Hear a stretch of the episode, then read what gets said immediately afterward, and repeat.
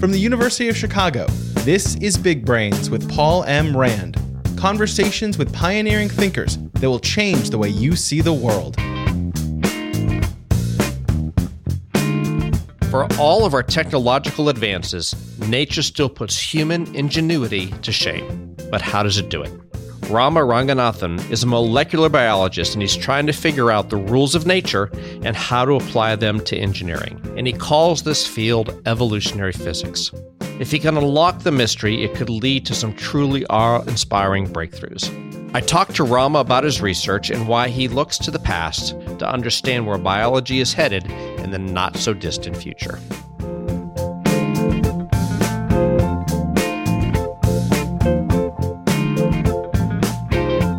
So, your, your new field, if this is the right term, is evolutionary physics. So, physics of evolution or evolutionary physics are both very good ideas because uh, what we're borrowing from evolution is the problem, and what we're borrowing from physics is the approach or the ethic, which is to take a bunch of complex observations and reduce them to a simple uh, law in the way that the motions of the planets and the motions of uh, the universe the, or the uh, galaxies going around and what holds us to the surface of the earth were all explained as manifestations of one thing, which is gravity. Right. right? So, in that same way, we want to have uh, the sim- simple understandings of the of, of the of, of cells, but this is it requires us to uh, to put together the way people think in physics with the richness of the uh, measurements and, and ways of, of thinking in biology.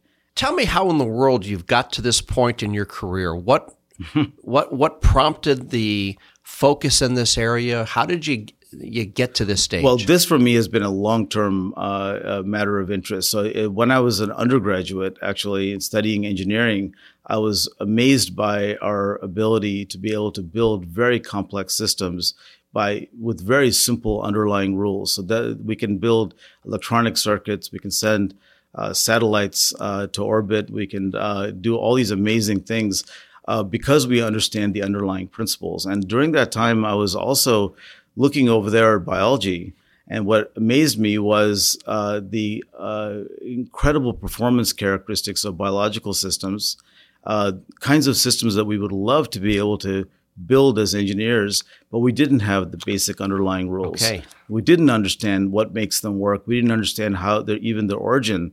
And I felt very strongly at that time that trying to go there and trying to understand how biology is building all these high performance systems. And when you look at the systems, they don't look like anything that you would have built, right? They have w- uh, circuitry and the ways that they are created that people, uh, for, I mean, for example, it turns out a cell has about the same number of components as a Boeing 777 airplane. And so, you know, it's a pretty uh, complex. complex, complex thing, right? Uh, but a Boeing 777, we have the rules to make it. We and we can people, you know, don't fly those things without confidence that they actually do fly. So there's computer simulations and things that tell us uh, these things are working the way that we intend. But for cells, we don't have any computer program that can predict anything they do because we don't know the underlying laws of how they operate. And in fact, it's, it, it, we can't just borrow it directly from what we understand about traditional engineering. That's clear so far, uh, because the underlying principles of these systems is really somehow radically different. We don't have a physics or an engineering or circuit theory for biology in the way that we have it for all these other things that we can build so easily. And I'll tell you one of the things that biological systems can do that we uh, in man-made engineering have never achieved, and it's the ability to have both high performance and the ability for a thing to be adaptive. And let me explain what I mean by that. Okay. So in normal man-made engineer, engineering, there's a general rule that the more and more high performance you make a system, the more and more fragile it gets. So it, bec- it, it, breaks easier as it becomes more and more optimized for its function. So, for example, an Italian sports car is a is, is an amazing machine, but you know it's also very highly tuned and tends and tends to require a lot of attention.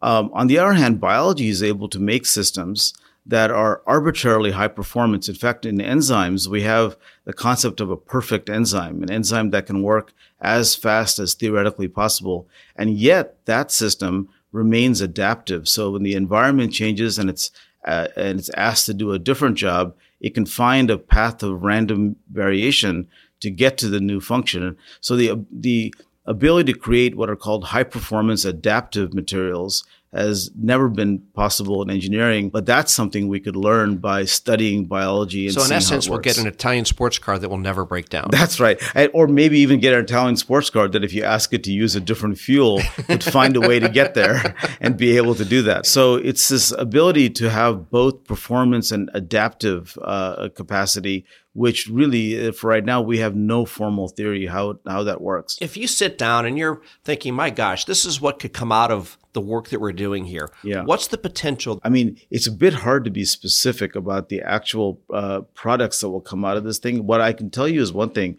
is that whatever biology is doing in in uh, in the way that cells work and the way the brain works, for example, the brain is not computing anything the way that we know of is working. The moment we understand these things, the the number of things that we'll be able to do. Uh, right now, it's hard to even predict it. It's, it's a kind of a vast space of new engineering. It's like almost like having, um, you know, a day. Uh, there was there was a day in um, in our understanding of science that we had Newton and we had Newton's laws, right? And we had the days before. You couldn't imagine uh, what would be the uh, impact. It's almost like that where we are with biology, where there's there's it's so devoid of any principles at all. It's hard for us to even imagine right now. But if you ask the question, why do we think that there are simplifying laws in biology, right? I would say it's almost like um, an, an article of faith in in science is the idea that complex phenomena can be reduced to simple understandings. I don't think there's a formal proof that such things are have to be true, but that's been our experience always in science. Every time we look at something and we say, "Wow, that looks like an amazingly complex thing," we go and study it very carefully and we find out underneath it somewhere is some simple thing that's going on, uh, of which this is one manifestation. And now that you understand it, and now that we begins. understand it, we can connect a broad range of phenomena to this one concept right? And it, then we get engineering, right? Because right. engineering comes from understanding the essential laws that govern the behaviors of things. Right. Uh, I mean, if you don't have that, you're just stabbing in the dark. Uh, so what you need to do is to be able to deduce the laws from which you can build not just one thing, but a, a whole variety of things that share the common principle.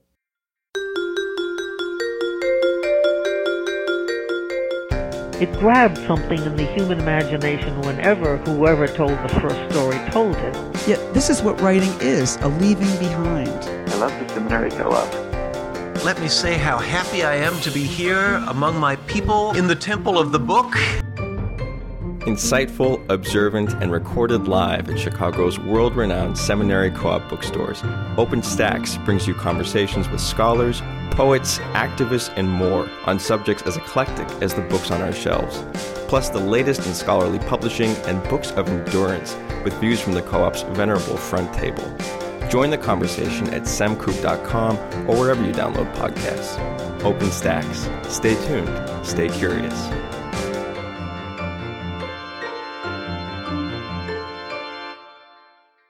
So, when you first started thinking this was a possibility, did your colleagues think that's too far fetched, or my gosh, this guy's onto something? I'll tell you, there is a lot of uh, discord in the scientific community of whether there are principles in biology. People are saying, what do you mean general principles? I mean, what general principle? There's just this richness of biology.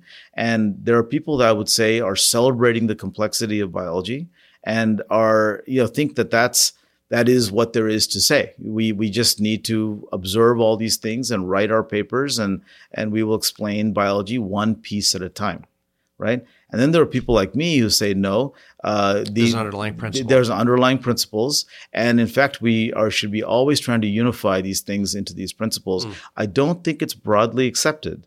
But I think it's clear that that such rules exist because biology is doing it. We see it all around us. But what was not clear was how to get there. Mm. Because the problem is, if you start uh, taking apart biological systems, since they're evolved systems, we don't necessarily understand their design. We don't see how they're put together. Their rules of design are so different than what we build that the question was, how do you learn the simple rules that are underneath uh, these very, very complex, seemingly very complex systems. And so that's been actually the uh, uh, thing that I focused on right at the beginning is finding a strategy towards this problem, which we seem to have done now, right? And that strategy seems to now be paying off to the point where we are able to design synthetic systems that look like biological systems, at least at some scale. I would think, based on what you're talking about, people would want to be checking in with you on an hourly basis that are thinking, mm-hmm. my gosh, if this guy figures this stuff out, the yeah. potential for commercial value it could be could be quite meaningful. Right. Well, I, will say two things about that. One is that even in our own field in, in, in biological science, there is a, uh, we're asking in some sense for a change of uh, view about biology itself. Instead of thinking about biology as a whole collection of detailed stories about all the parts of the systems, to try to work on these simplifying, unifying principles, which I think is a cultural difference uh, that we're asking for in, in biology, which is happening. Uh, but it's, it's going to take some time for that to become completely uh, uh, the case. But from a point of view of the practical outcomes of this work, uh, I think that there is a huge amount of excitement, obviously, about the potential uh, that could be uh, if we were able to achieve our goals. I think it'll take uh, us demonstrating uh, these principles in some practical steps over the next five to 10 years before that uh, becomes really, I would say, a routine and practical. it's just a it's just a little bit away from from, from that state right now where we can immediately make these things into practical. And so when you uh, say it's a little bit away, what does that mean? Well, what I mean is that I think there are some fundamental things that we have to work out still, both conceptually and technically, about how to use the knowledge that we're learning about these systems to actually uh, practically build uh, synthetic uh, versions of biological systems. Uh, I mean, and those, but those are things that we can see happening. It's just things that haven't happened yet. But and I think in the next five to ten years, we will have some of the uh, critical tech. For example, I can tell you one of the key technologies that will be necessary is rapid, cheap DNA synthesis. We have to be able to create synthetic genes. When we when we build designs in, of, of biological systems, what we'd like to do is to build the DNA that codes for, for example, proteins. And we would like to be able to put those synthetic DNA molecules, the synthetic genes, back into biological systems. But creating synthetic DNA is expensive and slow right now.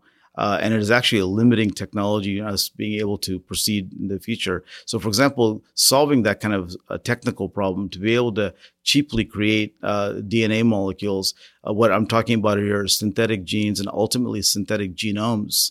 Um, is going to be a critical uh, uh, step in achieving the practical potential of all this uh, of these ideas. Uh, that will take a little bit of time. And so you're at the stage of just beginning to build out your your lab here at the University of Chicago. Yes. and and and and what is this going to look like? It's going to uh, have three components to it. Actually, uh, the the lab will continue to work on this problem of trying to find the simple rules underneath the uh, systems that are evolving, particularly focused on proteins and cells. Uh, but we've learned so much about that now, actually, that we are moving on to two other problems. One is can we understand how the, uh, a thing works now that we know the simple rules underneath it? Can we actually directly study the physics of these uh, biological systems? And to do that uh, at the level of proteins, we are actually taking advantage of Argonne National Laboratories, okay. at which we have facilities, uh, which for the first time we can directly probe the mechanics of proteins to see how they work directly uh, w- by doing experiments using uh, synchrotron radiation. So that's one new thing that I'm adding coming here to Chicago. And the and the second new thing is uh, to actually uh, everything we've done so far has has uh, been accomplished by looking at the past history of what evolution has done and by studying the products of what has come through the process of evolution. Now we are in the laboratory learning how to do forward evolution. And that means to start with materials in the laboratory and make them go through an evolutionary process and actually look at the future history of these sort of uh, systems as they're evolving in the laboratory. Uh, so forward evolution is a really new thing. It's uh, uh, evolution has taken millions and millions of years. How do we reproduce that in the laboratory? Well, it turns out that we can speed up the process of evolution uh, quite a lot actually in the laboratory, and we're able in practical time uh, to be able to do forward evolution experiments. So I think doing the forward evolution will really allow us to test our ideas uh, that we've learned by looking at the past history of evolution. Okay, what gets you really excited when you when you come in? I imagine it's probably hard to shut this off, right? I'm, I'm, this is uh, seven days a week. You're thinking That's about for this, sure, right? What, what what gets you really excited when you start saying, "I think we have the potential of Right. X"?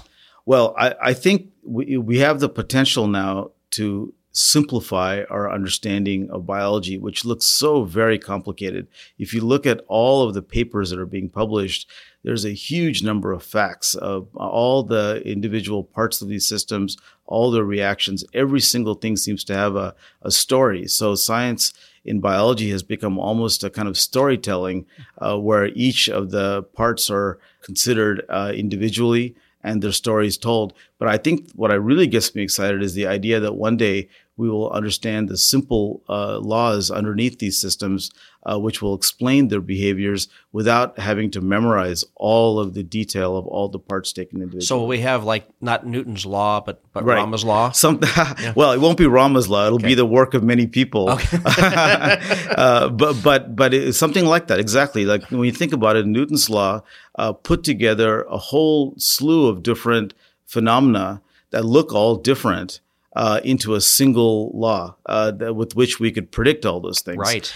It's exactly what we're missing in biology is any kind of unifying law like that, which takes many of the observations that we see and is able to explain them through the action of a simple principle. That is the most exciting thing that we could achieve, I think. The vast majority of folks I worked with in the jail needed something else than incarceration. How can we ask parents or caregivers to do the hard work of taking care of a sick child, which is the scariest thing in the world, while starving? then you really have a way of having science and policy come together in a way that really speaks to the magic of cities. From the University of Chicago, this is Knowledge Applied, a new podcast where we'll go inside the research, reshaping everyday life. In our first season, meet the experts who are digging into some of the toughest questions facing cities today. Subscribe on Apple iTunes, Stitcher, or wherever else you listen to podcasts.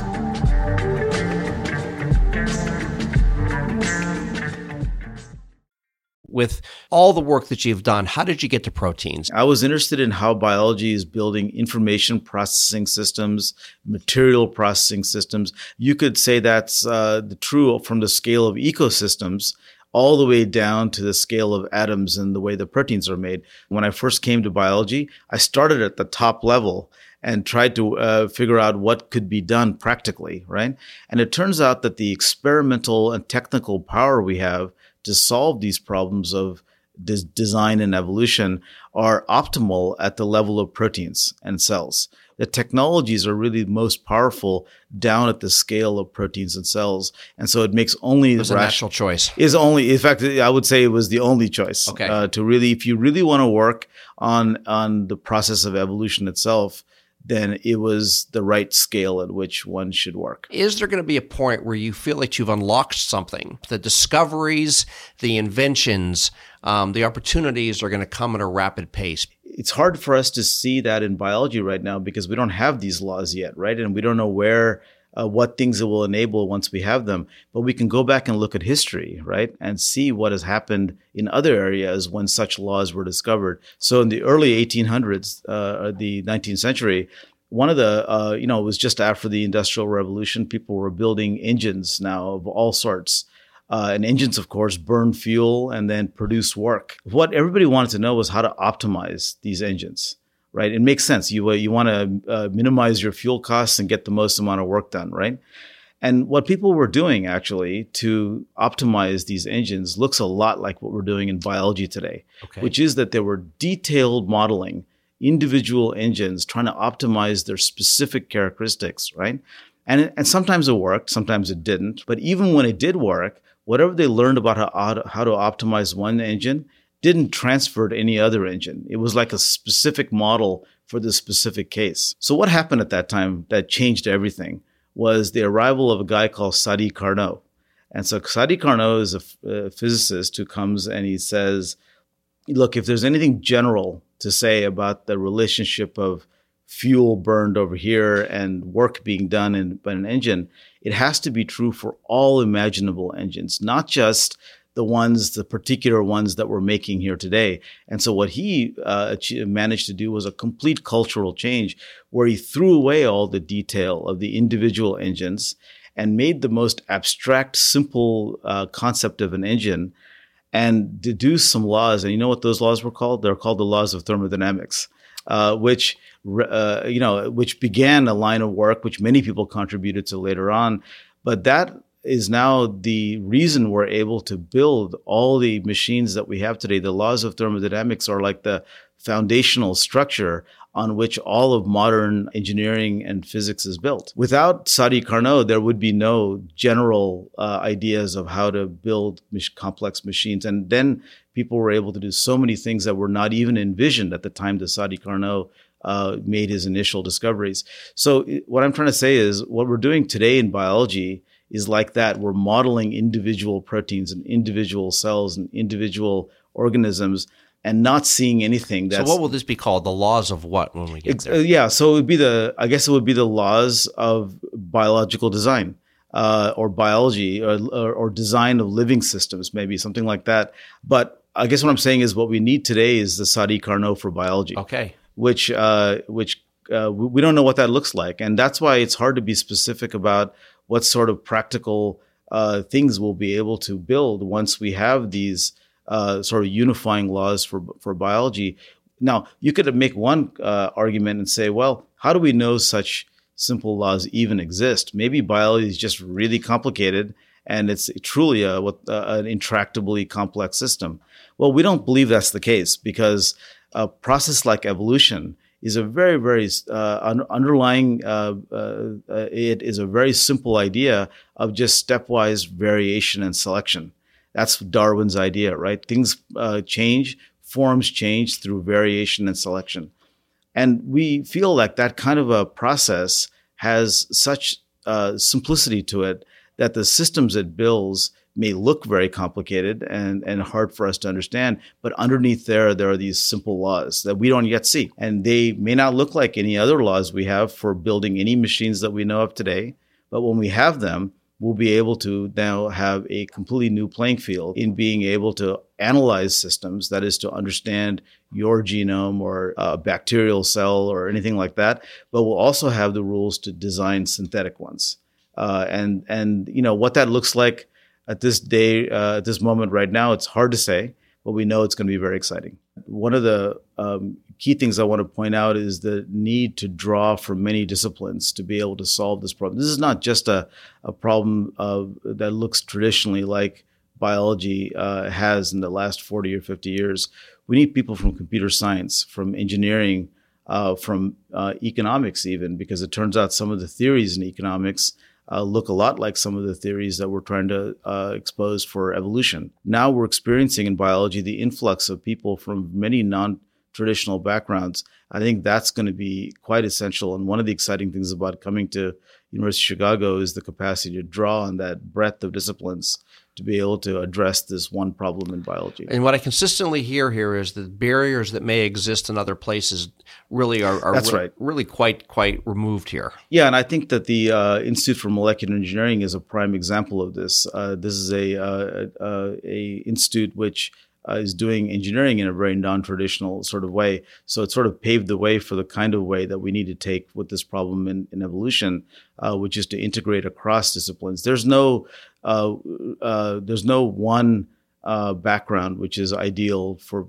uh, to solve this problem. You need people that are interdisciplinary individuals who are coming from many different backgrounds to work on this kind of a, of a problem. But what it really takes is having somebody with a clear vision of what it Certainly. could be, that all the pieces can come together. And so we're eager to see how this develops. We'll keep tabs on the growth and the progress that you're making. And hopefully you'll come back and give us some updates as, as things progress. Of course. I can't wait to see how it works out myself. Good. Big Brains is a production of the UChicago Podcast Network. To learn more, visit us at news.uchicago.edu and subscribe on iTunes, Stitcher, Google Play, and wherever else you get your podcasts. And if you liked Big Brains, you might enjoy another U Chicago podcast, Knowledge Applied, taking you inside the research, reshaping everyday life. Thanks for listening.